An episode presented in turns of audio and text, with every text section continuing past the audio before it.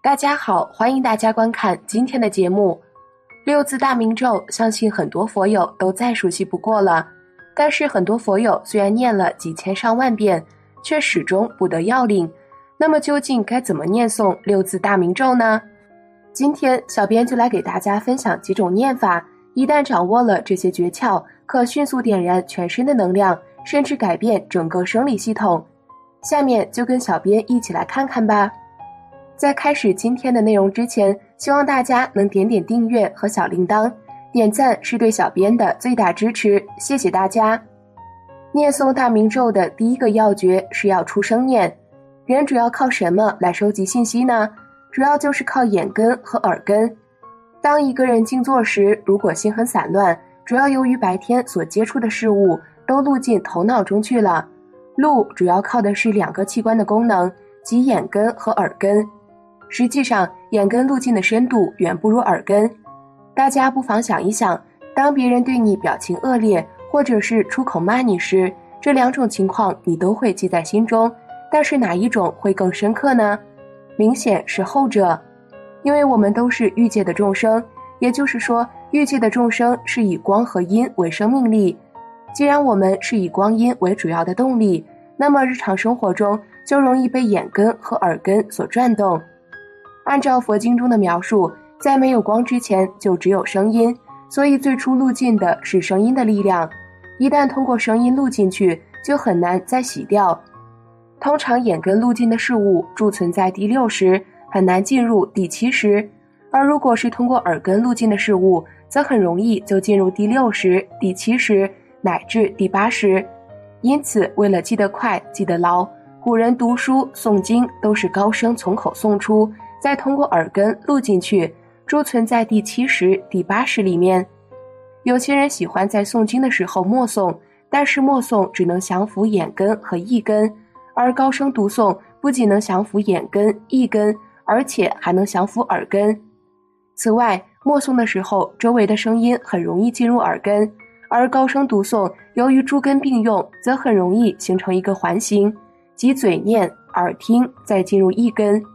所以，如果直接使用默念，则很难收到效果的。只有通过了前面用音念的阶段，才能开始进行默念。不过，如果默念只使用眼根及意根，没有使用耳根的话，耳根就很容易被外境牵走。如果耳根还能被外边的声音干扰的话，就还要用金刚念，而绝对不能使用默念。只有当内在的意识流不再向外寻求以后，才能进入默念。也即瑜伽念，瑜伽是相应意，金刚为降服意，只有先降服而后相应。当一个人达到瑜伽念的等级以后，他说话的声音将会下来自丹田，上通于虚空。所以唐朝的大会禅师说：“你处在哪个层次，你不用开口，我知道的清清楚楚。”除了出声念以外，我们还可以进行金刚颂。金刚颂很容易降服生理的气。使之不散乱，以致意识不散乱。我们之所以坐那儿妄想纷纷，说明气未住，神未闲。如果气住神闲，就不会妄想纷纷，自然能入定。所谓气浮则心躁。为什么古人讲气沉丹田，而不说气住头顶？又说沉不住气会坏事，道理就在于此。金刚颂修成的人，绝对不会有嗔恨心，不会生气，也不会有欲望。而且还能使你的气脉畅通。有人可能会好奇，为什么金刚颂会有如此神奇的效果呢？古人曾说过，金刚颂的力量主要是靠音流震动的力量。你们是否注意到，所有的咒语都包含“嗡”“嘎”“轰”三个字，即便不是这三个字，也都含有这三种音。嘎能够把胸部的气发出去，六字明也是建立在三字明的基础上。声的力量比较粗糙，只有借助于音的力量，才能把每个细胞穿透。有人可能会疑惑，六字真言为什么不采用声念的方式？因为声念赶不上一念的力量大。也有人会问，为什么要念六字名而不念三字名呢？因为你还不到这个层次。要知道，三字名的震动是六字名的好几倍。如果你的气脉还未完全畅通，庞大的力量很容易把你细微的脉络堵塞。也就是说，如果一开始就念三字名，不但不能打开你的气脉，反而更容易使你原本细微的气脉堵塞，即所谓欲速则不达。只有通过一个阶段念六字名，而且还必须加上观想，通过前面的调姿势、调呼吸、调意识三部曲，观想自己的身体不存在了，头是个莲花苞，躯干是莲花杆，接着观想莲花苞慢慢开放。根气足的人，莲苞可以哗的一下子就张开了。如果是慢慢张开，就说明你不是属于顿悟的根气。随着莲花苞的慢慢开放，这时想象自己的身体消失了，完全变成了一株莲花。如果没有打妄想，这个画面肯定不会破坏。如破坏了，就再观想一次。如果还不行，就要采用声音来降服杂念。这时就体现出了音念的重要功效。先用鼻孔吸气，把气沉入丹田，停留三到五秒钟。利用往外呼气的同时发音念，即用嗡来代替呼气。大家不妨可以体验一下：用鼻深深吸气，沉入丹田，停三到五秒钟，闭住嘴发嗡的音。鼻吸沉入丹田，停三到五秒钟，嘴微微张开发妈的声音。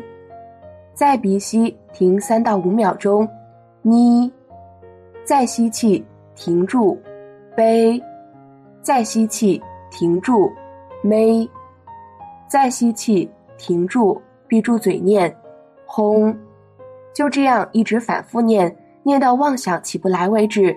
此时的你根本不存在了，而莲台上则坐着或者站着你最崇敬的佛。南方佛菩萨与北方佛菩萨的造型不一样，该观什么样的呢？如果感到不好观想，那就干脆观想莲台上坐着或站着你的师傅，因为你亲眼见到过你的师傅，比较容易观想。这样练到两个月之后，再采用这种方法时，你会发现气沉入丹田后停留不仅是五秒钟，还可以到十秒乃至二十秒。有时发现一口气吸入丹田后没有往外呼气，丹田就瘪了。这是因为丹田的气散发到了全身的每一个细胞中去了，阴念就是火柴的力量，利用这种方法点燃了全身的能量。为什么有人打坐到了一定时间会发火？就是因为气味沉下来，胸部发憋，发火以后胸部才舒服。如果气从口发出去了，自然无火可发。看到这里，有些佛友可能会疑惑：古人曾讲。上作千声呼，何愁不入定？为什么不说千声息？古人又说下作十声呼，百病自然除。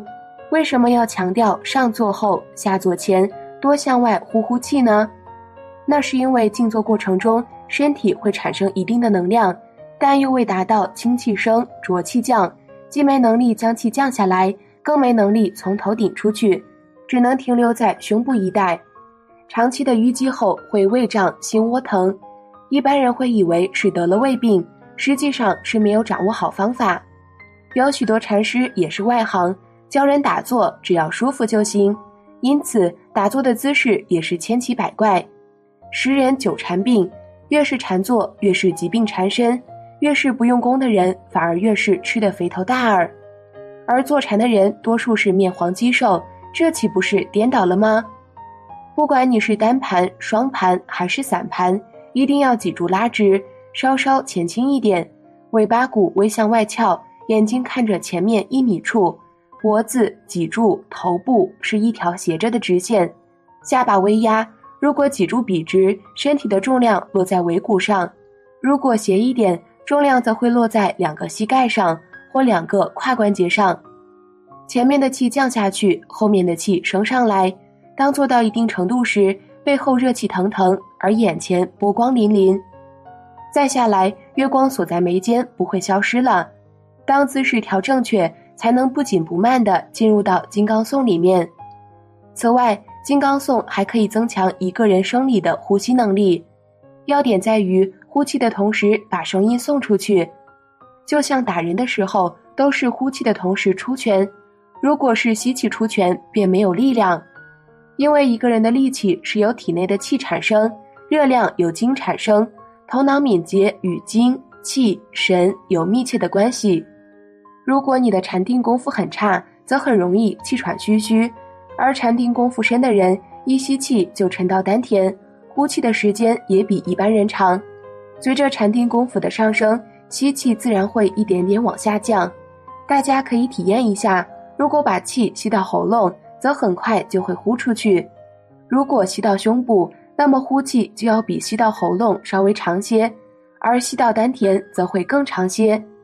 所以，呼吸路途越短，越容易气喘；越长，则越不容易气喘。当通过一个长时期的金刚诵后，整个的生理系统也会随之发生改变。到了这个时候，在进入默念时，自然达到精气神的转化，心灵自然与道相应。